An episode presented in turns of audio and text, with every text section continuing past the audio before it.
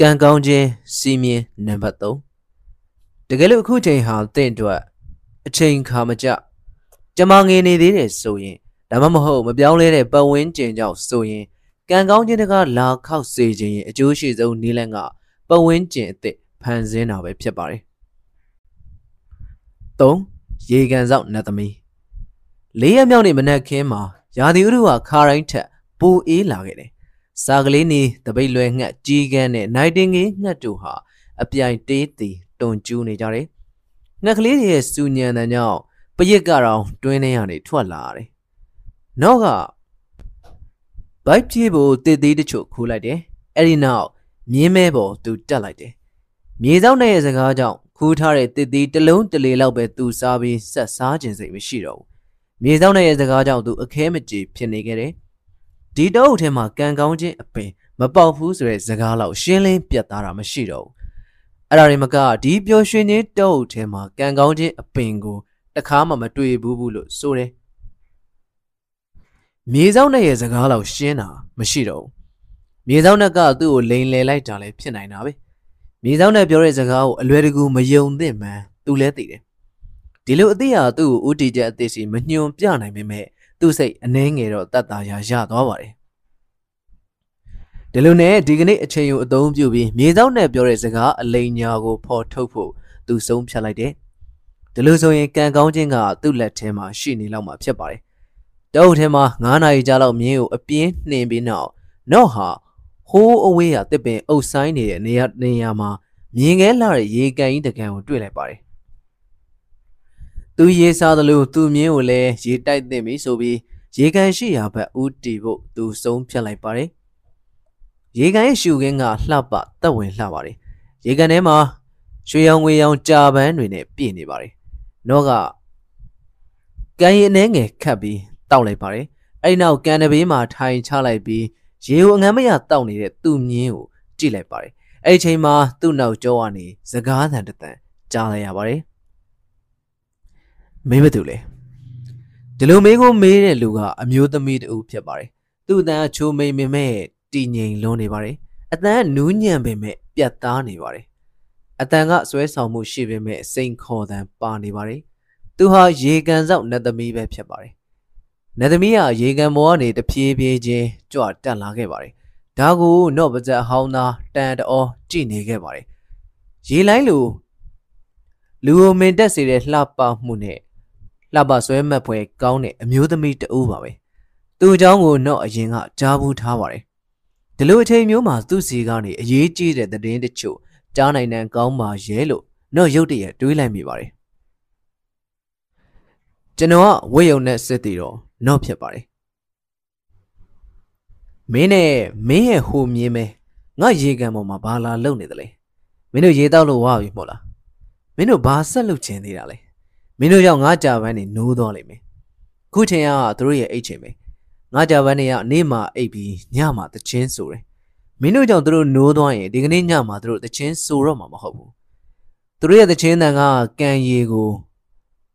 အငွေ့ပြန်စေနိုင်တယ်တကယ်လို့ကြာပန်းနေတချင်းမဆိုတော့ရင်ကံရည်လဲအငွေ့မပြန်နိုင်တော့ဘူးကံရည်တချို့အငွေ့မပြန်ရင်ရေပြည့်ရှံပြီးရေကြီးနိုင်တယ် ရေကြီးရင်ဒီတောတွေကပန်းပင်တစ်ပင်တွေရေနဲ့သေဆုံးနိုင်တယ်ပါဇက်ပိတ်တော့ဘာမှဆက်မပြောနဲ့တော့ဒီကနေအမြန်ဆုံးထွက်သွားငါကြာပန်းတွေကိုနိုးအောင်မလုပ်နဲ့တော့နေပါဦးခဏဆောင်ပါဦးနော့ကစိတ်လှရှားစွာနဲ့နတ်သမီးရဲ့စကားကိုဖျက်လိုက်တယ်မျိုးရိုးစင်ဆက်ကိစ္စတွေကျွန်တော်ကိုခမည်းပြောပြစရာမလိုပါဘူးခမည်းရဲ့ကိစ္စတွေကျွန်တော်စိတ်မဝင်စားဘူးကျွန်တော်ချက်ချင်းထွက်သွားမှာပါခမည်းကိုကျွန်တော်တခုမေးချင်တယ် ရေကန်ဆောင်နတ်သမီးပျော်ရွှင်ခြင်းတောအုပ်တစ်ခုလုံးကလိုအပ်တဲ့ရေကိုခမည်းဖြန့်ပေးပါတယ်မြေကြီးတစ်လက်မတိုင်းကိုခမည်းရေသွင်းပေးတယ်ဒါလို့ဆိုရင်ဒီတောအုပ်ရဲ့ဘယ်နေရာမှာကံကောင်းခြင်းအပင်ပေါက်နိုင်တယ်လဲဆိုတာကျွန်တော်ပြောပြပေးပါစကားဆုံးတာနဲ့နတ်သမီးကလှုပ်ခနဲရီးတယ်အဲ့ဒီနောက်လှောင်တဲ့ရည်တံနဲ့တဟားဟာအော်ရီပါတော့တယ်ဟန်ဆောင်မှုမရှိတဲ့ရည်တံကအချွန်မြစူးရှာနေပါတယ် အရေးကတော့တင်းငိန်တင်းမာတဲ့မျက်နှာအမူအရာပြောင်းလဲသွားပြီးတော့ဒီတော့မှကံကောင်းခြင်းအပင်မပေါက်နိုင်ဘူးငါဒီကနေပို့ပေးလိုက်တဲ့ရေတွေဟာမြေကြီးကိုထိုးဖောက်တဲ့နီးနေဆိုတာမင်းမမြင်ဘူးလားငါဒီကံဘေးပတ်လဲမှာမြစ်တွေချောင်းတွေတွယ်ဆက်နေတာမရှိဘူးရေတွေကရေကန်အောက်ကနေတအုပ်တစ်ခုလုံးရဲ့နေရာအနှံ့စီထိုးဖောက်သွားတယ်လမ်းတစ်လျှောက်မှာရေကန်နဲ့တူတဲ့အရာမျိုးမင်းတွေးခဲ့ရလို့လား ကံကောင်းခြင်းအပင်ကရေဓာတ်တွေအများကြီးရှိမှပေါက်နိုင်တယ်ချောင်းမင်းသားတွေမှာပဲပေါက်နိုင်တဲ့အပင်ရေအဆက်မပြတ်ရမှဒီတော့ထဲမှာကံကောင်းခြင်းအပင်ကိုမင်းဘယ်တော့မှရှာတွေ့မှာမဟုတ်ဘူးရေကန်တဲ့သမီးကပြောပြီးတာနဲ့ကန်နဲ့ငုတ်ရှိုးသွားပါတယ်လူကိုအံ့ဩမင်တက်စေတဲ့ရှုခင်းမျိုးနဲ့နတ်သမီးတရံရေလှိုင်းတွေထသွားပါတယ်ရေစက်တွေကထောင်သောမကတဲ့မိုးဆက်မိုးပေါက်တွေလိုကန်ရည်ပင်ပေါ်ကျလာခဲ့ပါတယ် မျက်စိရှိရလှပတဲ့ရှုခင်းကိုတော့ကြည့်ဖို့စိတ်မပါခဲ့ပါဘူးလူတိုင်းပြောပုံကတစ်ချက်သေးမှုကြားကျင်စိတ်လည်းမရှိတော့ပါဘူးသူလေးလေးနက်နက်တွေးပြီးမအောင်နိုင်တာနဲ့ကိုကိုကိုထပ်မေးပြပါတယ်ဒါကဘလို့ဖြစ်ရတာလဲတကယ်ပဲသူ့မှာကံကောင်းခြင်းမရှိနိုင်တော့ဘူးလို့သူစတင်ယုံကြည်မိတယ်ဒီလိုအတွေးမျိုးကသူ့ကိုပိုခြောက်ချားလာစေပါတယ်မြေဆောင်နဲ့နဲ့ပြောပြီးတာထက်တောင်ပိုပြင်းလာခဲ့ပါတယ် ဒီပြောင်းနဲ့လုံးဝစန့်ကျင်တဲ့လူကိုငါရှားမှပြင်မယ်ကံကောင်းခြင်းကဒီမှာပဲပျော်ရွှင်ခြင်းတောအုပ်ထဲမှာလဲကံကောင်းခြင်းအပင်ပေါက်နိုင်တယ်လို့ငါ့ကိုပြောမဲ့လူကိုငါရှားမယ်နော့ကစိတ်ထဲမှာသူ့ကိုယ်သူဒီလိုပြောပါတယ်အဲ့လိုနဲ့ကံကောင်းခြင်းဆိုတဲ့အရာကိုသူစမုန်းမိပါတော့တယ်ဒါဟာတကယ်ပဲမုန်းစရာကောင်းတဲ့အရာလူတိုင်းလိုချင်နေတဲ့အရာကမ္ဘာပေါ်မှာအရာယူနိုင်ဖို့အခက်ခဲဆုံးအရာဒီလိုအတွေ့အကြုံကိုသူမခံနိုင်တော့ပါဘူး ကံကောင်းခြင်းကြောက်ရောက်လာတာကိုစောင့်ရတာဟာသူ့ကိုစိတ်သက်ကြအားငယ်စေခဲ့တယ်အဲ့ဒီပြင်သူဘာများလုပ်နိုင်မလဲစိတ်သက်ကြအားငယ်တာကလွဲလို့သူတခြားရွေးချယ်စရာမှမရှိတော့တာနော်ဟာသူ့မြင်းပေါ်တက်ပြီးတောအုပ်ထဲမှာဥတီယာမရှိရှောက်သွားနေခဲ့တယ်စိတ်ထဲမှာတော့မျောလင်းချက်အမြင်ကလေးအနှဲငယ်တွေ့တန်းနေတော့မှာပဲ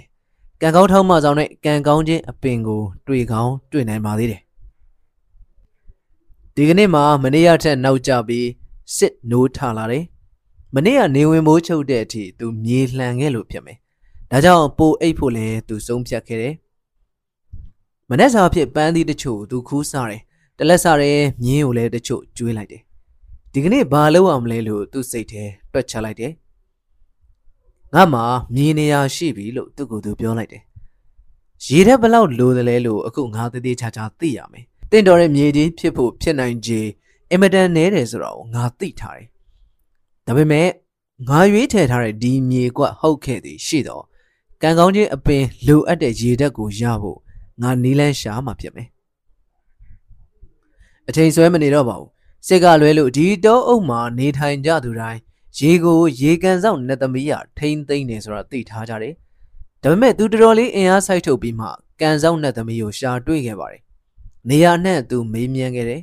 စူညံပူညံရစ်တက်တဲ့တရိษံတချို့ရဲ့လမ်းပြမှုမှာနေတဝက်လောက်သူခြာလပတ်လဲခဲ့သေးတယ်နောက်ဆုံးတော့ရေကန်သွားရလမ်းကိုသူတွေ့ခဲ့ပါတယ်နော့ထွက်သွားပြီးမိနစ်အနည်းငယ်မှာပဲရေကန်ဘေးစီစစ်ရောက်လာခဲ့ပါတယ်။ရေကန်ဆက်စီသူညင်ညင်သားသားလှမ်းလိုက်ပါတယ်။အတန်မထောက်အောင်သူဂယူးစိုက်ခဲ့ပေမဲ့တေချားကွန်တခွန်ကိုသူမတော်တဆတက်နေပြီလို့အခွန်ကွဲအပ်တန်မြည်သွားပါတယ်။ အတန်ကြောင့်ကန်ဆောင်နှစ်သမီးရေကန်ပေါ်ဘွားကနေပေါ်လာပါတယ်။သူ့ရဲ့မကြေမနက်ပြောဆိုချက်ကနော့နဲ့တွေ့ဆုံခဲ့တဲ့အတိုင်းပါပဲ။မင်းနဲ့မင်းရဲ့အမြင်ပြူငါကံပေါ်မှာဘာလုပ်နေရလဲ။အခုမင်းတို့ရေတောက်လို့ဝပြီထင်တယ်မင်းတို့ကြောင့်ငါကြာပန်းနေနိုးသွားတော့မယ်ဒီချိန်ကသူတို့ရဲ့အိတ်ချိန်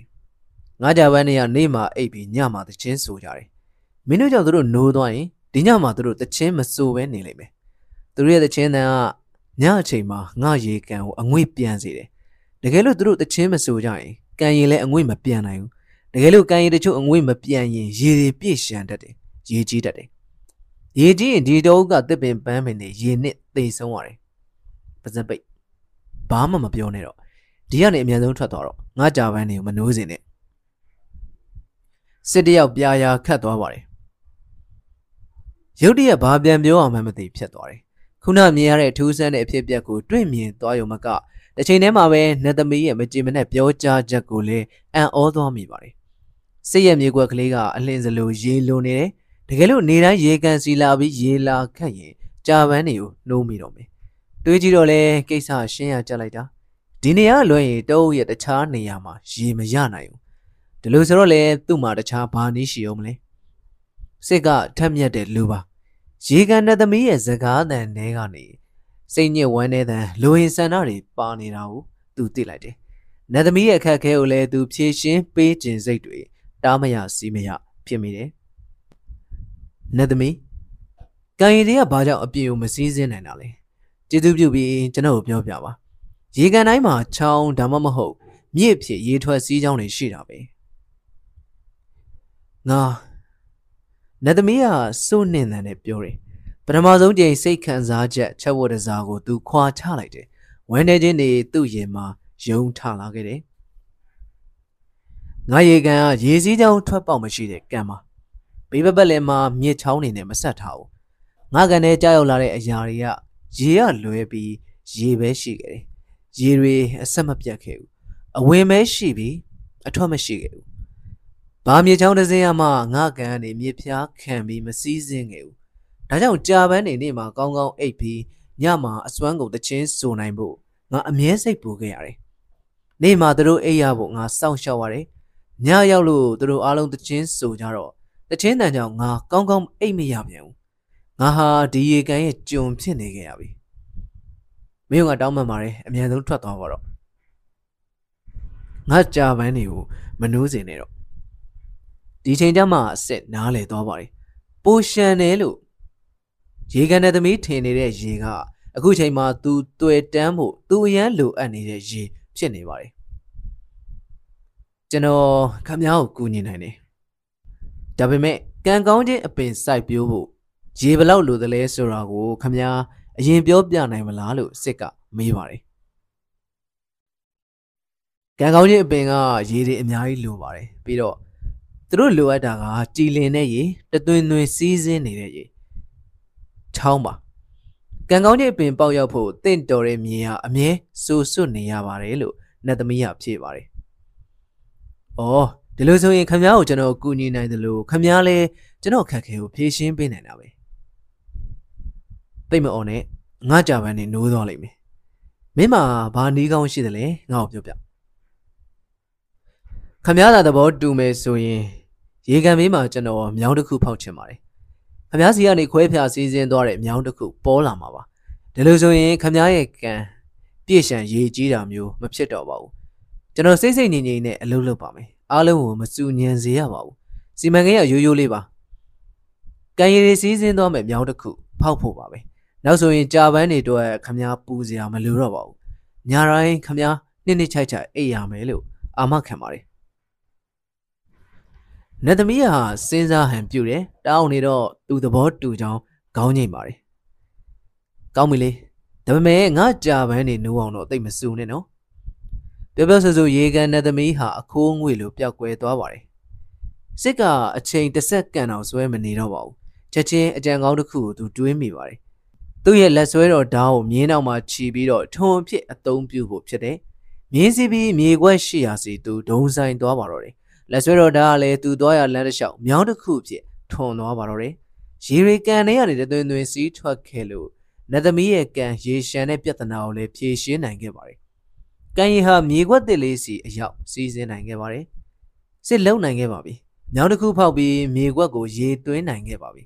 ဒါဟာဒီတောင်းမှာပထမဆုံးအကြိမ်ဒီလိုဖြစ်ပျက်တာပဲဖြစ်ပါတယ်စစ်ဟာကိုရိုင်လက်နဲ့တူးဆွားတဲ့မြေခွက်ဘေးမှာပဲလဲချအိတ်ဆက်လိုက်ပါတယ် ရှေ့ရက်တွေမှာဖြစ်ပျက်ခဲ့တဲ့ဖြစ်ပျက်တွေကိုသူပြန်ပြောင်းတွေးနေပါတယ်လူကြီးသူမတွေအမြဲပြောလို့ရှိတဲ့စကားကိုသူသတိရလာပါတယ်တင်တာပေးဆက်ရင်ဖရာသခင်ကသင်ကိုပြန်တုံ့ပြန်နိုင်တယ်အခြားလူရဲ့အခက်ခဲကသင်ရဲ့ကယ်ဆေးပဲဖြစ်တယ်တခြားလူကိုသင်အားစိုက်ထုတ်ကူညီခဲ့ရင်သင်ပဲအကျိုးမြတ်အများဆုံးရပါတယ်ဒီကနေ့ရဲ့အချိန်တွေကလည်းဒီလိုပဲဖြစ်ခဲ့တာမို့လားရေသွင်းမဲ့ကိစ္စကိုသူလက်လွတ်ချိန်စိတ်ဖြစ်တဲ့အချိန်မှာပဲ ရေကန်နတ်သမီးရဲ့အခက်အခဲကိုသူအတွင်းကြကြသိလိုက်ရတယ်။နှစ်ဦးနှစ်ဖက်ရဲ့လိုအပ်မှုကိုဖြေရှင်းနိုင်မဲ့နီးကိုလည်းသူသိခဲ့ရတယ်။ဒါဟာတစ်ချက်ခုတ်နှစ်ချက်ပြတ်နီးပါပဲ။ထင်အောင်မထင်ထားခဲ့ပါဘူး။ထူးဆန်းတာကစစ်ဟာအဲ့ဒီမြေခွက်လေးပေါ်မှာကံကောင်းခြင်းအပင်ပေါက်နိုင်မပေါက်နိုင်ဆိုတဲ့ကိစ္စကိုတိတ်အလေးမထားတော့တာကိုကိုယ်တိုင်သတိပြုမိလိုက်ပါတယ်။ကံကောင်းခြင်းအပင်မပေါက်နိုင်တဲ့မြေတကွက်အတွက်သူစင်းရဲဒုက္ခရောက်ခဲ့လို့လား။ဒါမှမဟုတ် ကိုကိုလူတုံးလူအတယောက်လို့ခံစားလို့လားမဟုတ်ပါဘူးလှုပ်တဲ့နာကိုပဲသူဆက်လုပ်မယ်လို့သူခိုင်ခိုင်မာမာယုံကြည်နေပါတယ်ဒီလိုယုံကြည်ချက်ကြောင့်ကံကောင်းတဲ့မြေကွက်တင့်တော်တဲ့မြေကွက်ကိုရွေးထားမိသလားဆိုတာသူဂယုမဆိုင်ခဲ့တော့ပါဘူးဘာကြောင့်လဲဆိုတော့သူလည်းပြောမပြတတ်ခဲ့ဘူးမြေလှမ်းတဲ့မြေရောစာလဲတယ်အဲ့နောက်ရေသွင်းတယ်ဒါဟာမပြောလဲလုံးရမယ့်အလုပ်သူလှုပ်တဲ့အလုပ်ပဲဖြစ်ပါတယ်ဒီမြေကွက်ပေါ်မှာသူစူးစမ်းပြီး မြေလှမ်းတယ်ရေသွင်းတယ်ဆိုပေမဲ့ဒီမြေကွက်ဟာကံကောင်းခြင်းအပင်လုံးဝမပေါက်ရောက်နိုင်တဲ့နေရာလဲဖြစ်ကောင်းဖြစ်နိုင်တယ်ဆိုတာသူသိထားပါတယ်ဒါပေမဲ့ဒီလိုဖြတ်တန်းနေချိန်မှာပဲဒီတောအုပ်ထဲမှာကံကောင်းခြင်းအပင်မပေါက်ရောက်နိုင်တဲ့အကျိုးအကြောင်းနှစ်ခုကိုအ ਨੇ ဆုံးတော့သူသိထားပြီးဖြစ်ပါတယ်မနေ့ပြန်ကြရင်ဒီထက်ပိုများတဲ့အရာကိုသူသိအောင်မယ်ဒီတော့သူ့ရင်ထဲမှာမျောလင့်ချက်လေးတော့ရှိနေခဲ့ပါတယ်စစ်ဟာမြေကြီးပေါ်ခေါင်းချပြီးအိတ်ဖို့ပြင်ဆင်လိုက်ပါတယ် ရေတွေစည်းဝင်နေတဲ့မြေဩဇာကျွယ်ဝနေတဲ့မြေကြီးကိုမျောလင့်ချက်အပြည့်နဲ့သူကြည့်လိုက်ပါတယ်အဲ့ဒီနောက်ကံကောင်းခြင်းအပင်အညှောင်ပေါက်ပုံကြီးထွားပုံတွေကိုသူမြင်အောင်လိုက်ပါတယ်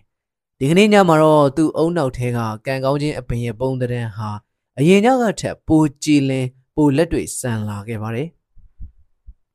တွေးကြည့်လေစိတ်ကြည်နူးလေသူခံစားနေရပါတယ်ပဝင်းကျင်တစ်ခုလုံးညအမှောင်ကအဖော်ပြုတ်ထားပါတယ်တမတ်ရဲ့ရောက်ဖို့ ည3ညပဲလိုပါတော့တယ်ကံကောင်းခြင်းစီးမြင်နံပါတ်၄ကံကောင်းခြင်းကြောက်ရွံ့နိုင်မဲ့တင့်တော်တဲ့ပတ်ဝန်းကျင်ကိုကြိုးတင်ပြင်ဆင်ရမှာတကူကောင်းဆန်လို့မရပါဘူးအဲ့ဒီလိုတင့်တော်တဲ့ပတ်ဝန်းကျင်ကိုတိဆောက်ဖန်တီးရမှာတခြားလူနဲ့အကျိုးတူပူးပေါင်းမှကံကောင်းခြင်းကိုရရှိနိုင်မှာဖြစ်ပါတယ်၄တောဘရင်မှာ scorer နောက်တစ်နေ့မနက်နော့အိယာကထလာခြင်းစိတ်ထဲမှာမကြည်မလင်ဖြစ်နေပါတယ် တကယ်လို့မြေဆောင်နဲ့နဲ့ကန်ဆောင်နဲ့သမီးတို့ရဲ့စကားကိုအမှန်လို့သူမှတ်ယူလိုက်ရင်တခြားလူပြောသလိုပဲဒါဟာတက်တက်မဲ့အချိန်ဖြုံးနေတာဖြစ်သွားမယ်သူ့ရဲ့ဇွဲလုံးလာကနောက်ဆုံးမှာဗလာတစ်ခုဖြစ်သွားမယ်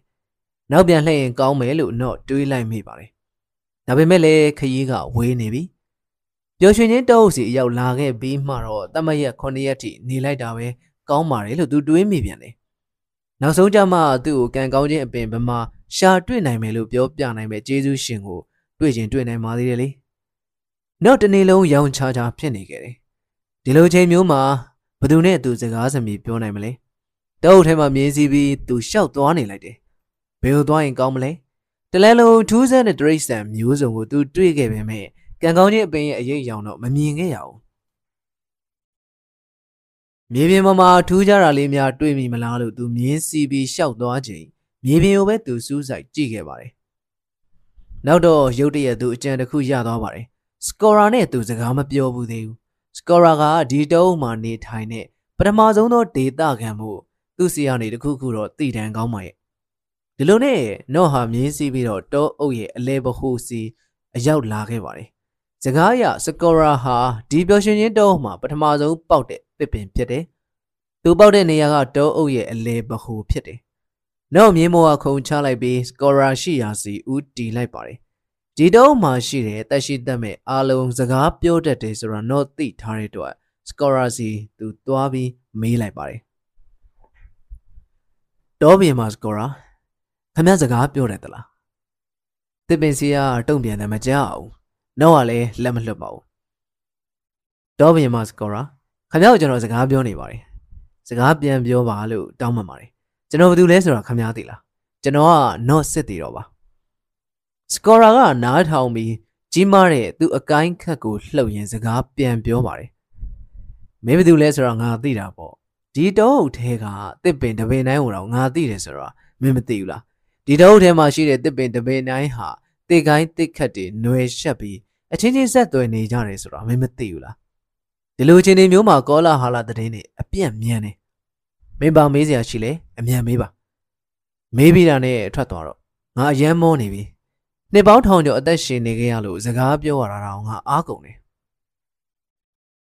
ကျွန်တော်တူတူနဲ့လိုရင်းပဲပြောမယ်ကျွန်တော်သိရသလောက်၃ရက်အတွင်းမှာဒီတောအုပ်ထဲထူးခြားစမ်းကြဲတဲ့ကံကောင်းခြင်းအပင်ပေါက်ရောက်နိုင်တယ်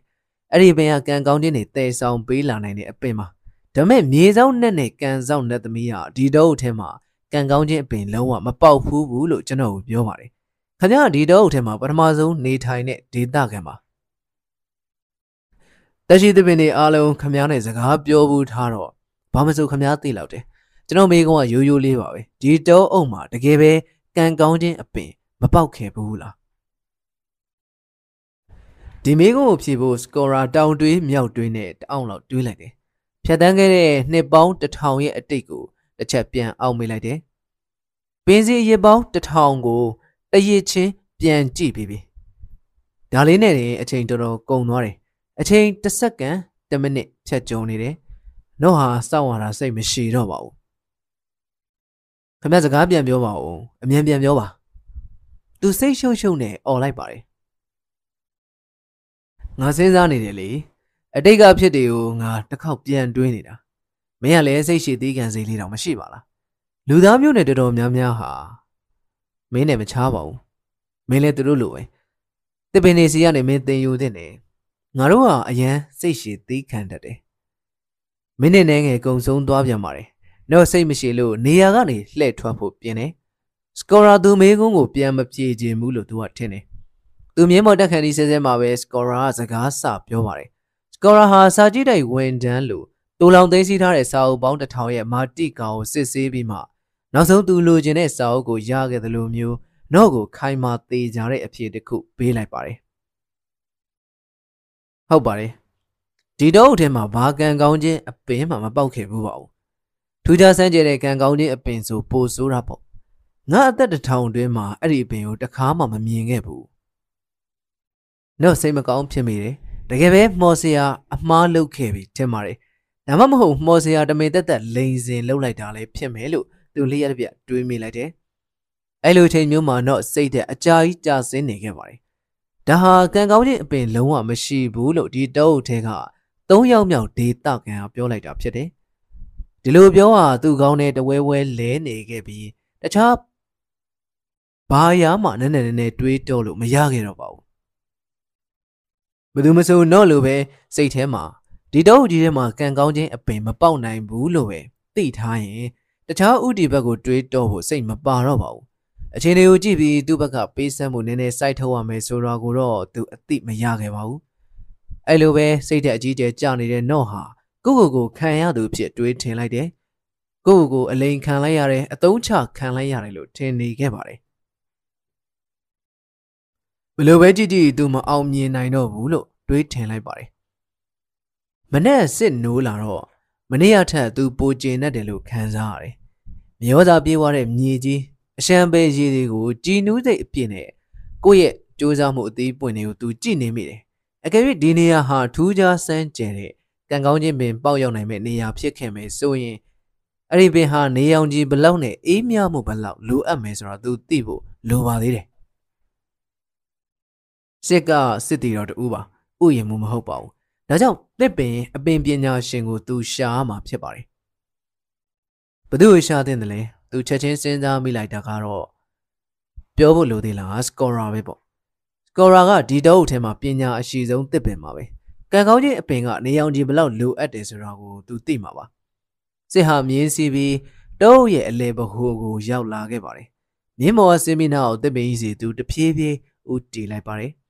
သူ့ရဲ့လှုပ်ရှားမှုကနော့ပြုတ်လုခဲ့တဲ့အတိုင်းပါပဲ လေးစားချစ်ခင်ရတဲ့တောအုပ်ဘရင်မစကောရာခင်ဗျာစကားနဲ့ငယ်ပြောနိုင်မလားခင်ဗျာတုံ့ပြန်တယ်မကြားပါဘူးစစ်ကအားမလျှော့ပဲစကားဆက်ပြောပါတယ်ကြီးတယ်မြင်းမြန်းလာတဲ့တောဘရင်မစကောရာခင်ဗျာဒီချိန်မှာခမအပန်းမကြီးရင်ခမကိုကျွန်တော်တခုတောင်းဆိုခြင်းပါတယ်တကယ်လို့အခုချိန်မှာအဆင်မပြေဘူးဆိုရင်တော့ကျွန်တော်ခဏနေမှပြန်လာခဲ့ပါမယ်တကယ်တော့စကောရာက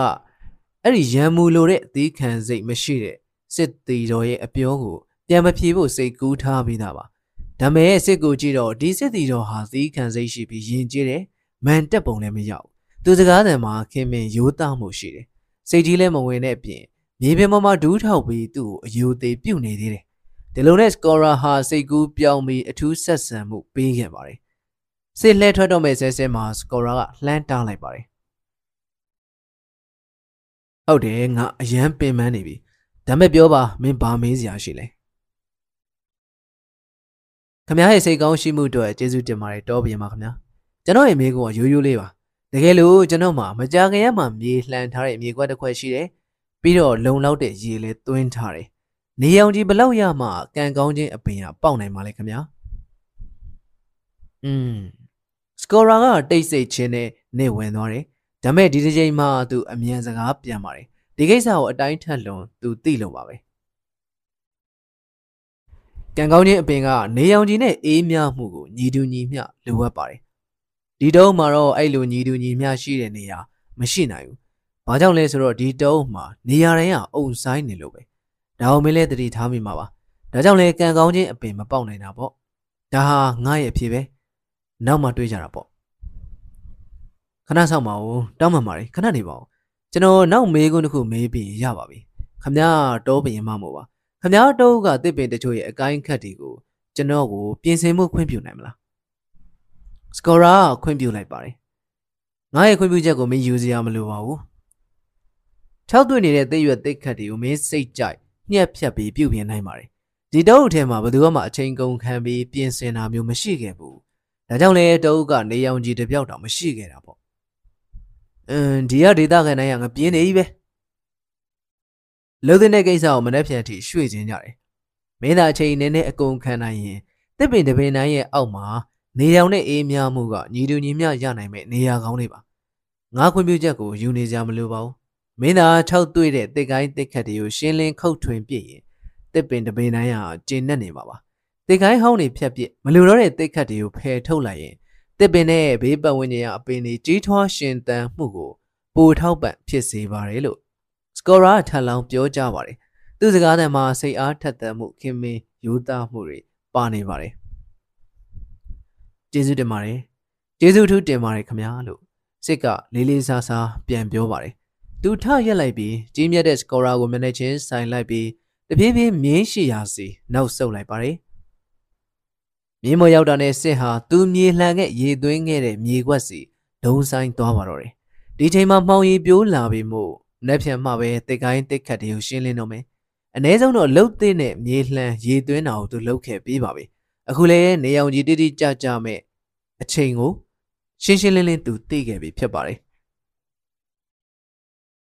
သူအနားယူလို့ရပါပြီနောက်ဆုံးကြံတဲ့တရက်ကိုတစ်ကိုင်းတစ်ခတ်ရှင်းလင်းမယ်ဒါပေမဲ့ခုနစကောရာပြောခဲ့တဲ့စကားကို သူရုတ်တရက်သတိရလိုက်ပြန်ပါတယ်လှုပ်တဲ့အလုပ်ကိစ္စကိုလက်ဖြန်တီအချိန်မဆွဲပါနဲ့စစ်လဲသူကိုယ်တိုင်လက်ကင်ထားတဲ့သတိစကားတခုံးကိုသတိရလိုက်ပါတယ်ချက်ချင်းလှုပ်ဆောင်မှာမနှောင့်နှေးပါစေနဲ့တကယ်ပဲတစ်ကိုင်းတစ်ခတ်ရှင်းလင်းတာလွဲလို့မနေ့ပြန်မှာသူဘာမှလုပ်เสียမရှိတော့ဘူးတကယ်လို့ဒီချိန်မှာရှင်းလင်းလိုက်ရင်လက်ပြန်မှာသူ့အတွက်လွတ်လပ်လပ်ရှောက်သွားမယ်အချိန်တရက်ရှိလာမယ်တခြားလုပ်เสียပေါ်ခဲ့ရင်လည်းမနေ့ပြန်မှာလုပ်နိုင်ပါတယ်ဒီလိုနဲ့စီးစာအလင်းနဲ့တစ်ကိုင်းတစ်ခတ်အချောက်တွေကို သူခုတ်ထွင်ရှင်းလင်းလိုက်ပါတယ်စစ်ကချက်ချင်းလှုပ်ဆောင်မှာမနှောင်နှေးပါစေနဲ့ဆိုရက်သူ့သဘောထားအတိုင်းလှုပ်တဲ့နာကိုပြီးအောင်လုပ်လိုက်ပါတယ်မြေခွက်ပေါ်အရေးကြောက်ရောက်နေတဲ့အကိုင်းခတ်၆တွေကိုသူရှင်းလင်းလိုက်ပါတယ်ဒီတော့ကတစ်ပင်တွေဟာဒုတွေကြီးပြီးမြင်မာကြတယ်တစ်ပင်တစ်ပင်တိုင်းပေါ်သူတက်ပြီးရှင်းလင်းရပါတယ်တခုကောင်းတာကသူ့မှာကြိုးအပူပါလာခဲ့လို့အခုချိန်မှာအသုံးဝင်နေခဲ့ပါတယ်ခါတိုင်းသူအမြဲတင်းခဲ့တဲ့ဓာရီကိုဒီနေရာမှာအသုံးပြုပြီး ၆တွေ့တဲ့တစ်ကိုင်းတစ်ခတ်အားလုံးကိုသူခုတ်ပိုင်းခဲ့ပါတယ်စိမ့်ဆိုတဲ့အကိုင်းခတ်ကိုတော့ငကိုတိုင်းထားထားပါတယ်တညက်နေလုံးတစ်ကိုင်းတစ်ခတ်ဟောင်းတွေခုတ်ထွင်ရှင်းလင်းရင်းသူအလုံများနေခဲ့ပါတယ်ဒီချိန်ဒီခါမှာတစ်ကိုင်းခုတ်ထွင်ရှင်းလင်းရေးကမှသူ့အတွက်အလေးထားစရာအလုပ်တစ်ခုလိုဖြစ်နေပါတယ်နောက်ဆုံးအလုပ်ပြီးစီးချိန်မှာသူအားရကျေနပ်မှုရနေခဲ့ပါတယ်သူစိတ်ကြည်နူးနေပါတယ်ထူးဆန်းတာကသူရွေးခဲ့တဲ့ဒီမြေကွက်မှာ ကံကောင်းခြင်းအပင်ပေါက်နိုင်မပေါက်နိုင်ဆိုတာကိုသူစိတ်မပူတော့သလိုပါပဲအခုချိန်မှာကံကောင်းခြင်းမျိုးစီကြောက်ရောက်နိုင်မဲ့လိုအပ်ချက်အခြေအနေအားလုံးကိုသူပြင်ဆင်ခဲ့ပြီဖြစ်လို့အဲ့လိုအပ်ချက်တွေကိုလည်းသူလုပ်နိုင်ခဲ့ပြီဖြစ်ပါတယ်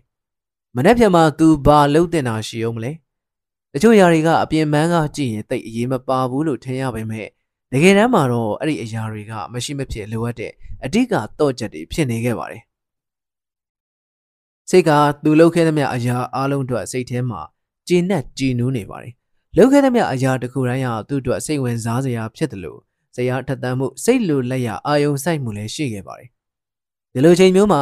သူ့စိတ်ခံစားချက်ကနောက်ဆုံးရလက်ဟာဘလို့ပဲဖြစ်နေပါစေအရင်မကြည့်တော့ပါဘူးအဲ့ဒီညမှာစစ်ကသူ့ရဲ့ကံကောင်းခြင်းအပင်ပေါက်ရောက်ပုံကိုစိတ်ကူးရင်နေခဲ့ပြန်ပါတယ်ဒီတစ်ခါမှာတော့ကံကောင်းခြင်းအပင်ဟာသူကိုယ်တိုင်လက်နဲ့ထုံရက်ခဲ့တဲ့မြေစီမြေနှစ်ပြေဝနေတဲ့မြေကွက်ပေါ်မှာ ပေါက်ရောက်နေတယ်လို့သူမြင်ရောက်ပါတယ်နေရောင်ကြီးဟာအုံဆိုင်နေတဲ့တစ်ပင်ထက်ကနေထိုးဆင်းပြီးအဲ့ဒီမြေခွက်ပေါ်ကြာရောက်နေပါတယ်။ကံကောင်းချင်းပင်ပေါ်ကအရွက်လေးရွက်မှာအရွက်တိုင်းကအသေးပုံစံဖြစ်ပြီးအစွမ်းကုန်ပြန်ကားနေပါတယ်။ကံကောင်းချင်းအပင်ပေါက်ရောက်နိုင်မဲ့မြေနေရအခြေအနေကို သူသိလားလေလေဒီမြေနေရကို သူအရွေးမှန်ခဲ့ပြီလားဆိုတော့သူအလေးနဲ့မထားတော့လေလေကိုတော့ဘာကြောင့်ဆိုတော့သူလည်းမပြောတတ်ခဲ့ပါဘူး။ နင်းနလာပါပြီ။တတ်မှတ်ရက်ရောက်ဖို့နှစ်ညသာလိုပါတော့တယ်။ကံကောင်းခြင်းစီးမြင်နံပါတ်9အကယ်၍လောက်ရမယ့်လုပ်ကိုမနှက်ဖြန်ရွှေ့လိုက်ရင်ကံကောင်းခြင်းဟာဘယ်တော့မှရောက်လာနိုင်မှာမဟုတ်ပါဘူး။ပဝင်းကျင်ကိုဖန်တီးအစပြုမဲ့ပထမဆုံးခြေတလှမ်းကဒီကနေ့ပဲဖြစ်ပါတယ်။ငါ Stone ကြောက်နဲ့ဖះမှာ ထောက်ရမြောက်နေတော့မှဘာမှလှုပ်ရှားကိုင်စရာမရှိဖြစ်နေပါတယ်။တုံမုံနဲ့မျက်နှာထားနဲ့တောအုပ်ကြီးထဲမှာစိတ်ပြက်လက်ပြက်ရှောက်သွားနေခဲ့ပါတယ်။အမှန်တိုင်းပြောရရင်ဘာကံကောင်းခြင်းအပင်ကိုမှသူရှာတွေးတော့မှမဟုတ်ဘူးလို့သူထင်နေပါတယ်။ဒါပေမဲ့သူတယောက်တည်းနန်းတော်မပြန်ခြင်းခဲ့ဘူး။လူတွေပြက်ရည်ပြုတ်မှကိုခံရမယ်အတူတူစစ်နဲ့အတူပြန်ဖို့သူတွေးလိုက်ပါတယ်။အဲ့ဒီပြင်သူ့ရဲ့အမှားသူ့ရဲ့ကြာရှုံးမှုကို သူကိုယ်တိုင်လက်မခံနိုင်ဖြစ်နေခဲ့တာမို့ဒီတောင်ကိုတခြားလူလည်းမျှထမ်းတင်တယ်လို့သူထင်နေပါတယ်ငါဟာမော်စရာရဲ့လျှက်တစ်ပြက်အမှားတမင်ကြံစီထားတဲ့လိန်စင်အမှုအောက်မှာခံနေရတဲ့တစားကံပါလို့သူ့ကိုယ်သူစိတ်ထဲကပြောနေမိပါတယ်ဒီကနေ့ဟာဒီတော့အထဲတော့ရောက်ခဲ့တဲ့နေ့ရက်တွေကအပြင်းဆုံးနေ့ရက်ဖြစ်နေပါတယ်ရှားဘာဒရိတ်ဆန်တချို့သူဖမ်းဆီးခဲ့ပြီးထူးဆန်းတဲ့အပင်တချို့သူမြင်ခဲ့ရတယ်ဆိုပေမဲ့ ကျန်တာတွေကသူ့အတွက်တော့ညီးငွေပဲကောင်းနေခဲ့ပါတယ်အဆိုးဆုံးကဒီတသက်သူ့မှာကံကောင်းခြင်းတွေဘယ်တော့မှမရှိနိုင်တော့ဘူးလို့ယုံကြည်နေတဲ့သူ့အတွင်းဟာသူ့ကိုတနေကုန်ကြီးစိုးနှောက်ယှက်နေတာဖြစ်ပါတယ်ကံတော်ကောင်းငင်ကံကောင်းခြင်းအပင်ကိုသူစောစောကလေးကတွေ့ထားတင်တာပါအခုတော့လက်တွေ့နဲ့တခြားစီမှုမော်စရာသူ့ကိုလိန်လိုက်ပြီးဆိုတော့သိနေခဲ့ပါတယ်မော်စရာရဲ့အလိန်ကိုခံလိုက်ရလို့သူတွေးထင်ထားပေမဲ့ဘာကြောင့်နန်းတော်ကိုမပြန်သေးတာလဲ တမတ်ရက်ထိဘာအောင်စောင့်နေသေးတာလဲတမတ်ရက်ထိစောင့်နေတာဟာမော်ဆရာကိုတောင်းလွှဲခြင်းလို့ပြီးတော့ကန်ဆိုတာလေးကိုသူမျော်လင့်နေသေးလို့ပါဒါပေမဲ့တခြားတစ်ဘက်ကကြည့်ရင်လဲစောင့်ရတဲ့အချိန်ကြာလေးလေးကံကောင်းခြင်းဟာမကြောက်ရောက်နိုင်တော့ဘူးလို့တွေးထင်တဲ့အကြောက်တရားကပြင်းထန်လေးလေးဖြစ်ပါတယ်ဘာများမှားနေပါလဲသူဘာကြောင့်ဒီလောက်ကန်ဆိုးရတာပါလဲအေးလေတမတ်ရက်မရောက်သေးဘူးဆိုတော့ ကံကောင်းခြင်းနဲ့တွေ့ဖို့ငါ့မှာအရေးချင်းကောင်းတဲ့ကံတွေရှိနေပါသေးတယ်ငါဟာအများနဲ့မတူတဲ့လူတစ်ယောက်ပဲဒါပေမဲ့ဒီနေရာမှာငါရောင်ချာချာဖြစ်နေခဲ့တာကြာပြီကံကောင်းခြင်းပင်ကိုရှာတွေ့ဖို့ငါဘာသဲလွန်စားမှမရသေးပါဘူးအဲ့လိုတော့ဟာတယောက်တည်းညင်းညူနေပါတယ်သူဟာဘာမှမလုပ်မကင်ပြစ်ပဲဒီလိုနဲ့တရက်ကုံဆုံးသွားခဲ့ပြန်ပါတယ်ဘာလို့လဲလို့အမှန်သူကိုယ်တိုင်လည်းမသိတော့တာမို့တော့ဟာကြောက်နဲ့ဖယားမှစတုံးစီသွားပြီးစကားစမြည်ပြောဖို့အဆုံးဖြတ်လိုက်ပါတယ် တကယ်တော့ဒါဟာပျော်ရွှင်ခြင်းတောအုပ်မှာဘာကံကောင်းခြင်းအပင်မှာမပေါက်နိုင်ဘူးသူဟာလည်းကံကောင်းသူမဟုတ်ဘူးလို့ထပ်ပြောလာမဲ့သူတယောက်ယောက်ကိုသူရှာခြင်းုံတတ်တတ်ပါတော့ဒီလိုလောက်တာဟာတိတ်တော့မထူးဆန်းပါဘူးဒါဟာငါကံမကောင်းပါလားလို့တွေးထင်သူတိုင်းရဲ့တူညီတဲ့လက္ခဏာဖြစ်တယ်သူတို့ဟာလူဘဝကိုအပြက်မြင်နဲ့ရှုမြင်တတ်ကြတဲ့သူတို့နဲ့ဘဝတူသူတွေကိုလိုက်ရှာခြင်းကြတယ်ဘယ်သူမှအနစ်နာခံသူခံရသူမဖြစ်ခြင်းကြပါဘူးဒါပေမဲ့အပြင်ပန်းကကြည့်ရင်သူ တို့ဒီလိုကံမကောင်းရတာဟာတခြားသူကြောင့်ဆိုပြီးအရာအလုံးကိုသူတို့လွှဲချခြင်းနေခဲ့ကြတယ်။ကြောက်တဲ့ဘုရားမစတုံးကတောင်ထိပ်မှာနေတယ်။ဒီတောင်ဟာကြောက်ဆောင်ကြောက်တုံးတွေထူတတ်တဲ့အတွက်တောင်ထိပ်တက်တဲ့လမ်းခရီးဟာအန္တရာယ်ရှိကြမ်းတမ်းလှတယ်။တခါတက်ဖို့တော်တော်ပင်ပန်းရတယ်။တောင်ထိပ်မှာရက်ပြီးတောအုပ်တစ်ခုလုံးကိုစီးမိုးကြည့်နိုင်တယ်။နောက်ကစစ်ဗမာရှိနေမလဲဆိုတော့သိချင်နေတယ်။စစ်နဲ့သူစကားပြောချင်နေပါတယ် နန်းတော်ပြန်မပြန်မေးကြည့်ခြင်းနေပါတယ်ဒီချိန်မှာကြောက်တဲ့ဖះမစတုံးနဲ့သူစုံပါတယ်ကြောက်တဲ့ဖះမကတခြားကြောက်တုံးကြီးတွေနဲ့စကားပြောနေပါတယ်ရုတ်တရက်စတုံးကကိုလှည့်ပြီးတော့ဟောကြည်စံဒါဟာပျော်ရွှင်ခြင်းတောအုပ်ထဲရောက်နေတဲ့စစ်တီတော်နှစ်ယောက်ထဲဟာတစ်ယောက်ပါလားဒီလေးရက်တာအတွင်းတောအုပ်ထဲမှာပြောနေကြတဲ့အကြောင်းအရာတွေကသူတို့နှစ်ယောက်အကြောင်းတွေပဲဘယ်လိုလဲကံကောင်းခြင်းအပင်ကိုရှာတွေ့ခဲ့ပြီလား နဖျားမဟာစကားဆုံးတာနဲ့လှောင်ပြောတဲ့အတန်နဲ့တမင်ရီလိုက်ပါတယ်။ခင်ဗျားလည်းသိပြီရောဗောရှာမတွေ့သေးပါဘူး။နော့ဟာခက်ဆက်ဆက်ပြန်ပြေတယ်ကြည့်ရတာစိတ်ရှုပ်သွားသလိုပါပဲ။ဟေ့စတုံကျုပ်ကိုပြောပါဦးဒီတောအုပ်ထဲမှာတကယ်ပဲကံကောင်းခြင်းအပင်မပေါက်ခဲ့ဘူးလားဒါမှမဟုတ်ဒီကြောက်ဆောင်ကြီးကြားမှာတခြားတနေရာမှာရှာမတွေ့နိုင်ဘူးလားကျွန်တော်တော့သိမဖြစ်နိုင်ဘူးလို့ထင်တယ်ဟုတ်တယ်မို့လား ကျောင်းတဲ့ဖះမနော့ရဲ့စကားကိုနားထောင်ပြီးမအောက်နိုင်ပဲအော်ကြီးပါတော့တယ်ဟုတ်တာဗောဘယ်ဖြစ်နိုင်မလဲကြောက်တုံးတွေပဲရှိတဲ့ဒီနေရာမှာဘယ်ရလာကံကောင်းခြင်းပင်ပေါက်နိုင်မလဲတောအုပ်ထဲမှာမင်းရောင်ချာချာနဲ့ရက်တော်ချာလဲနေခဲ့ပြီပြီကြည့်ရတာစိတ်ကြောင်ခြောက်ချာဖြစ်နေပြီထင်ပါရဲ့မင်းတတိတော်ထားအောင်တော့ဒီနေရာမှာကြာကြာနေမိရင်မင်းယူသွားနိုင်တယ်ဥတီချက်မရှိပဲတောအုပ်ထဲမှာရှောက်သွားနေတဲ့လူသားတိုင်းနောက်ဆုံးမှဒီလိုပဲဖြစ်သွားကြတာပဲမဖြစ်နိုင်ပါဘူးကွာ ဒီမှာဘာကံကောင်းခြင်းအပင်မှမရှိဘူးကြောက်တုံးကြောက်ဆောင်တွေပြည့်နှက်နေတဲ့နေရာမှာဘာကံကောင်းခြင်းအပင်မှမပေါက်နိုင်ဘူးကွာတောင်ထိပ်ကနေတော့တဖြည်းဖြည်းချင်းဆင်းလာခဲ့ပါတယ်လမ်းတစ်လျှောက်နားထဲမှာကြောက်နေဖျားမရဲ့လှောင်ရည်တန်ကိုသာသူကြားနေခဲ့ရပါတယ်ဒီတစ်ခါတကယ်ပဲဘာမှလုပ်စရာမရှိတော့ပါဘူးသူစိတ်ပူနေခဲ့တဲ့အရာကတကယ်ပဲဖြစ်လာခဲ့ပါပြီငါကံကောင်းတော့မှမဟုတ်ပါဘူးကွာလို့သူဒီလိုတွေးနေပါတယ် တစ်ဆက်တည်းစစ်ကိုသူတတိယမိလိုက်ပြီးစိတ်ထဲမှာမကောင်းတဲ့စိတ်ဆန္ဒနဲ့ကြိတ်ပျော်လိုက်ပါတယ်ဒီငယူလဲဒီတော့အထဲမှာဘလောက်ပဲကြာကြာနေနေကံကောင်းခြင်းပင်ကိုရှာတွေ့တော့မှာမဟုတ်ပါဘူးကွာစိတ်ရဲ့ကြာရှုံးမှုကိုမြင်အောင်လိုက်တော့သူ့စိတ်ထဲအတော်တန်နေလို့ကောင်းသွားပါတယ်ဝမ်းသာတယ်လို့ဖြစ်သွားတာပါငါတော့ရှာမတွေ့ခဲ့တာသူလည်းတွေ့မှာမဟုတ်ဘူးလို့ရေုံကြည်ကြည်နဲ့သူစိတ်လိုလက်ရအော်ဟစ်လိုက်ပါတယ်အဲ့ဒီနောက်မြင်းစီပြီးနောက်တနေရာရှာ ရှာအိတ်ဖို့ထွက်သွားပါတော့တယ်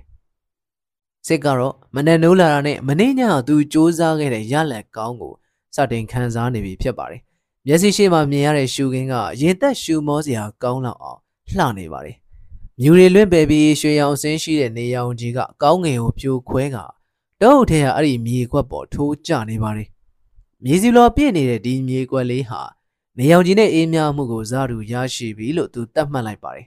သူကျေနပ်နေပါတယ်သူ့လုံရဲ့အတွက်သူဝမ်းသာဂုဏ်ယူနေမိပါတယ်စိတ်ထဲမှာပျော်ရွှင်နေပါတယ်ဒီမြေကွက်ကိုသူပြုပြင်ပြောင်းလဲနိုင်ခဲ့ပါပြီတိတ်ကိုင်းသိရွက်တွေခုတ်ထွင်ပြီးနေရောင်ကြီးဝင်လာဖို့သူလုံနိုင်ခဲ့ပြီရေသွင်းနိုင်ခဲ့ပြီဒီကနေ့ဟာနောက်ဆုံးနေ့ဖြစ်တာကြောင့်အချိန်ကိုကောင်းကောင်းအသုံးချမယ်လို့သူဆုံးဖြတ်လိုက်တယ်လှုပ်တင်တာကိုလှုပ်ခဲ့ပြီးမို့စိတ်နဲနဲထက်နှစ်ပြီးဘာရီလက်ဟာမှုရှိသေးတယ်လဲဆိုတာကိုသူတည်တည်ချာချာတွေးတောကြည့်ပါတယ် အကယ်၍ဒီမြေကွက်ဟာမော်စရာပြောတဲ့မကြခင်မှာကံကောင်းခြင်းပင်ပေါက်နိုင်မယ့်နေရာဖြစ်ခဲ့ရင်အချိန်လေးကသူပြောခဲ့တဲ့အတိုင်းပဲဖန်ခွက်ထဲမှာရေတဝက်ရှိနေပြီအဲ့ဒီခွက်ပြည့်အောင်ဘလို့ထက်လို့တင်လဲဆိုတာပဲဖြစ်တယ်အဲ့အတွက်ကြောင့်လဲမင်းညကစလို့မလိုအပ်ဘူးအရေးမပါတော့ဘူးထင်ရတဲ့အရာလေးတွေဟာတကယ်တမ်းမရှိမဖြစ်တဲ့အရာတကယ်လိုအပ်တောင့်တတဲ့အရာတွေဖြစ်နေကြောင်းစစ်စူးစမ်းပြီးတွေးတောနေခဲ့ပါတယ်မြေကြီးရေနေရောင်ကြီးအားလုံးရှိခဲ့ပြီ ဘာတွေထပ်ပြီးလိုအပ်နိုင်သေးလဲနေရောင်ကြီးရေတက်တွေပြည့်စုံနေပြီဖြစ်တဲ့မြေကွက်ပေါ်မှာကံကောင်းခြင်းအပင်ပေါက်ဖို့ဘာတွေထပ်လိုသေးလဲလိုအပ်နိုင်သေးတဲ့အရာသိဖို့ကစစ်ကနောက်ဆုံးနေ့အချိန်ကိုအသုံးပြုပြီးတောအုပ်ထဲမှာရှိတဲ့တက်ရှိတွေကိုမေးမြန်းဖို့ဆုံးဖြတ်လိုက်ပါတယ်နေ့လည်ရောက်တဲ့အထိဘသူ့ကိုမေးရင်ကောင်းမှန်းသူစဉ်းစားမရခဲ့ပါဘူးဘာညံကွန်ပျူတာလေးများရမလဲလို့အမြင့်တနေရာကိုတက်ဖို့သူစဉ်းစားလိုက်ပါတယ် တောရဲ့အမြင့်ဆုံးနေရာကိုတက်ပြီးအဲ့ဒီနေရာကနေတခုခုသူတွေ့တန်ကောင်းပါရဲ့အဝေးဆုံးမြင်ဆုံးမှာရက်ပြီးတလောကလုံးကိုဖြန့်ကျက်ကြည့်တာဟာလူကိုမျှော်လင့်မထားတဲ့အကြံကောင်းတွေရစေတယ်လို့သူစိတ်ထဲတွေးလိုက်တယ်။တောရဲ့အမြင့်ဆုံးနေရာကတောင်ရဲ့ထိတ်ဆိုတာလဲစစ်တီတော်တိုင်းသိကြပါတယ်။ဒါဟာပင်လယ်ရေမျက်နှာပြင်အမြင့်ပင်ထောင်ပေါင်းများစွာမြင့်တဲ့တောင်ထိပ်ပါ။မော်စီယာသတ်မှတ်ထားတဲ့ရက်ကလည်းနေတဝက်ပဲကျန်တော့တယ်။ အချိန်ကုန်ခံပြီးအဲ့ဒီတောင်ထိပ်ထိသူတက်ဖို့လိုသလား။ဒါဟာလှုပ်တဲ့နေလို့သူတွေးထင်တာထက်တောင်ကြံတဲ့အချိန်လေးနဲ့သူပြီးစီအောင်လုပ်နိုင်မလားဘလို့ပဲဖြစ်ဖြစ်တောင်ပေါ်တက်ဖို့ဆုံးဖြတ်လိုက်တယ်ဘာကြောင့်လဲရှင်းရှင်းလေးပါဒီတောင်ကိုကြည်ပုံမှုသူစ조사အားထုတ်ခဲ့ပြီးပြီနောက်ဆုံးချိန်ထိဝရိယရှိရှိသူအားထုတ်သင့်တယ်လို့သူထင်တဲ့အတွက်ကြောင့်ပဲဖြစ်တယ်တောင်ပေါ်သူစတက်ပါပြီတောင်ပေါ်တက်နေချိန်မှာတအုပ်စီကနေလေပီလင်းချင်းတိုက်ခတ်လာတာကို သူမသိမသာခံစားလိုက်ရတယ်တောင်ထိပ်ရောက်တဲ့အခါသူထိုင်ချလိုက်ပြီးအစိုးစားမဲ့ကောင်းငယ်ကိုမော့ကြည့်ရင်းနဲ့အဖြေကိုသူရှာလိုက်တယ်ဒါပေမဲ့အုံနောက်ကဗလာပါပဲအဲ့ချိန်မှာရုတ်တရက်အတန်တန်ထွက်ပေါ်လာပါတယ်အတန်သူနင်းထားတဲ့ကြောက်တုံးစီကလာတာဖြစ်တယ်ကြောက်နဲ့ဖះမစတုံးရဲ့အတန်ဖြစ်ပါတယ်ဟေးငါ့ကိုမမကြေအောင်မင်းနင်းထားတယ်စစ်ဆက်ခနဲ့ထရက်လိုက်လို့ကြောက်သေးကြလို့နေနေဖြတ်သွားတယ် ဟာကြောက်တုံးကစကားပြောတယ်ပါလားဒါငါရှာရမယ့်အရာပါလားငါစကားပဲပြောတတ်တဲ့ကြောက်တုံးမဟုတ်ဘူးငါစတုံးလူတွေကငါ့ကိုကြောက်နေဖျားမာလို့ခေါ်တယ်သိမကျင်တဲ့လေတံနဲ့စစ်သိအောင်စတုံးကတမင်ပြောဆိုတယ်မင်းကဟိုဟာရှာနေတယ်ဘာရှာနေတယ်ဆိုတော့ကံကောင်းချင်းပင်ကိုလိုက်ရှာနေတယ်ဆိုတော့နောက်စစ်တီတော့တယောက်လားခမရတကယ်ပဲကြောက်နေဖျားမှာလား ဒါဆိုကံကောင်းချင်းပင်ကိုခမရတွေ့ဘူးမှာပေါ့နော်ဟုတ်လားဟုတ်တယ်ကံကောင်းချင်းပင်နဲ့ပတ်သက်ပြီးငါများများဆဆမသိပင်မဲ့တခုတော့ငါသေချာပြောရဲတယ်ဟိုဝိယုံနဲ့ဝတ်ထားတဲ့စစ်တီတော့ငါပြောခဲ့တယ်လို့ပဲကြောက်တုံးကြောက်ဆောင်ရှိတဲ့နေရာမှာကံကောင်းခြင်းအပင်မပေါက်နိုင်ဘူးခမပြောတာအရွယ်လေးရွက်ပါတဲ့ကံကောင်းခြင်းအပင်ကိုပြောတာလားလို့စစ်ကထပ်ပြောပါတယ်ဟုတ်တယ်အရွယ်လေးရွက်ပါတဲ့အပင်မျိုး ဒီလိုဆိုရင်အရွယ်၃ရွက်ပဲပါတဲ့အပင်ဆိုရင်ရောစစ်ကထပ်မိတယ်အရွယ်၃ရွက်ပါတဲ့အပင်မျိုးကတော့ကြောက်တုံးရှိတဲ့နေရာလဲပေါက်နိုင်တာပဲဒါပေမဲ့အရွယ်လေးရွက်ပါတဲ့အပင်ကအညောက်ပေါက်ရမှာအားပြော့တယ်ဒါကြောင့်ကြောက်တုံးကြောက်ခဲလုံးဝမရှိတဲ့မြေကြီးမှာပဲပေါက်နိုင်တယ်ဒီလိုမဟုတ်ရင်အညောင်ပေါက်ချိန်အတားဆီးဖြစ်နိုင်တယ်ဒါဟာအရွယ်သုံးရွက်ပါတဲ့အပင်နဲ့အရွယ်လေးရွက်ပါတဲ့ကံကောင်းခြင်းအပင်တို့ရဲ့ခြားနာမှုကိုဖော်ပြတဲ့စကားတူလေးပါပဲ လူတော်တော်များများအတွက်တော့ဖန်တရားတေးတဲ့စကားဖြစ်နိုင်ပေမဲ့စစ်ကတော့ဒီလိုမတွေးခဲ့ဘူးအဓိကတော့ချက်ကအသေးမွှားနေတွေ့ရှိလာတယ်လို့ဆိုတော့ကိုသူသိထားလို့ဖြစ်တယ်ရှေ့ကပြောခဲ့သလိုပဲအပြင်ပန်းကြည့်ရင်တိတ်အရေးမပါဘူးလို့ထင်ရပေမဲ့တကယ်တမ်းမှာတော့အဲ့ဒီအရာတွေကမရှိမဖြစ်လိုအပ်တဲ့အဓိကတော့ချက်တွေဖြစ်နေတယ်ဆိုတော့ကိုသူရှာဖွေသိရှိထားပြီးဖြစ်ပါတယ်ဟုတ်သားပဲအရင်ကကျွန်တော်ဘာလို့မတွေးခဲ့မိပါလိမ့်ကျေးဇူးထူးတင်ပါတယ် အရန်ကျေးဇူးတင်ပါတယ်အချိန်မရှိတော့ဘူးဗျာကျွန်တော်သွားတော့မယ်စစ်ကတောင်အောက်ကိုအလင်းမြန်ဆင်းခဲ့တယ်တောင်အောက်ကမြေကွက်လေးစီအပြေးတစ်ပိုင်းပြေးခဲ့တယ်စိတ်ထဲမှာလည်းမြေကြီးထဲမှာကြောက်တုံးလေးတွေအများကြီးပဲကောက်မထုတ်ရသေးဘူးအဲ့လိုတွေးမိနေတယ်မြေခွက်လေးစီရောက်ရှိချိန်နေဝင်ဖို့နှစ်နာရီပဲလိုပါတော့တယ်စစ်ကမြေကြီးတွေကကြောက်တုံးလေးတွေကိုကောက်ထုတ်လိုက်ပါတယ်သူ့မြေခွက်ထဲမှာကြောက်တုံးလေးတွေကအများကြီးပါ တကယ်လို့ဒီမြေခွက်ကကံကောင်းခြင်းပင်ပေါက်ရောက်နိုင်တဲ့မြေခွက်ဖြစ်ခဲ့ရင်ကြောက်တုံးလေးတွေကြောင့်အပင်လေးအညောက်မပေါက်နိုင်ဖြစ်နေုံပဲဒီချိန်ကျမှစစ်ကကိုစူးစမ်းခဲ့တဲ့အပိုင်းလေးကိုအလေးထားပါဆိုတာသိလိုက်ရတယ်ဖန်ခွက်ထဲထည့်ခဲ့တဲ့ရေကားမှအရေးပါဆုံးဖြစ်တယ်ဒီလိုမှသာလိုအပ်ချက်ကိုအာယုံစိုက်ရှာဖွေနိုင်မှာဖြစ်ပါတယ်ဒီလိုတွေးတောမှုဟာစစ်ကိုကောင်းမွန်တဲ့တိုးတက်မှုအတွက်အထောက်အကူပြုပါတယ်အသေးမွားလေးတွေကနေအဓိကတော့ချက်ကိုရှာဖွေနိုင်တယ်ဆိုတာကိုလည်း သူတွေးရှိထားပြီးဖြစ်ပါတယ်အပြင်ပန်းကကြည့်ရင်ဘာလိုအပ်ချက်မှမရှိတော့ဘူးလို့ထင်ရပေမဲ့အာယုံစိုက်လေးထားကြည့်ရင်ပြောင်းလဲဖို့လိုအပ်တဲ့အချက်ကိုတွေ့နိုင်ပါသေးတယ်ဒါဟာအောင်မြင်မှုစီတွားတဲ့အချက်တစ်ချက်ဖြစ်တယ်ဒါဟာလည်းစိတ်ရဲ့အတွေ့အကြုံဖြစ်တယ်သူဟာတိတ်ကိုင်းတိတ်ခတ်တွေခုတ်ထွင်ရှင်းလင်းဖို့နောက်ရက်ကိုမရွှေ့ခဲ့ဘူးသူသာရွှေ့ခဲ့ရင်ဒီကနေ့မှကြောက်တုံးလေးတွေကောက်ထုတ်ဖို့သူအချိန်ရှိတော့မှာမဟုတ်ပါဘူးအိယာဝင်ချင်းရောက်လာပြန်ပါပြီစင်ဟာခါတိုင်းလိုပဲ ကိုယ်တိုင်လက်နဲ့စောက်လုပ်ထားတဲ့ကဘာလေးရဲ့ဘေးမှာလှဲချလိုက်တယ်ဒီညလည်းခါတိုင်းလိုပဲသူထွန်ရက်ရေလောင်းကြောက်ခဲတွေကောက်ယူခဲ့တဲ့မြေကွက်အလဲမှာညွန့်ငင်ဆွဲဆောင်မှုအပြည့်နဲ့တန်ကောင်းချင်းပင်ပေါက်လာပုံကိုတွေးတောမြင်ရောက်နေမိပါတယ်အဲ့ဒီပင်ကိုလက်နဲ့သွားရောက်ထိတွေ့ပုံကိုလည်းမြင်ရောက်နေမိတယ်သူအသားရည်ကနေတဆင့်နူးညံ့ညင်းသားမှုကိုသူတန်တော်ခံစားမိတယ်လက်ဆက်စိမ့်များတဲ့အရွက်ကလှလှပပအစွမ်းကုန်ပြန်ကားလို့ ကံကောင်းခြင်းပင်ကလွင်ပြန်လာတဲ့ကြီးလင်းမှွေးများတဲ့ရနံ့ကိုသူခံစားနေရတယ်လို့တော့ထင်နေမိပါတယ်စိတ်လွန်လက်ရရှိလိုက်တာလို့သူပထမဆုံးချိန်ခံစားမိလိုက်တယ်လို့ဒီမြေခွက်ဟာလည်းကံကောင်းခြင်းအပင်အညောက်ပေါက်မဲ့နေရလို့နက်နက်နဲနဲယုံကြည်လိုက်ပါတယ်စစ်က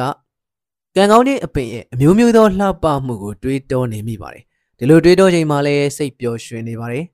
စိတ်ထဲမှာတည်ငြိမ်ပြီးကြည်နူးကျေနပ်နေပါတယ်နောက်ပြန်မှပဲအဖြေကိုသိရတော့မှာပါ ဒါတော့သူအခိုင်မှာသိပါတယ်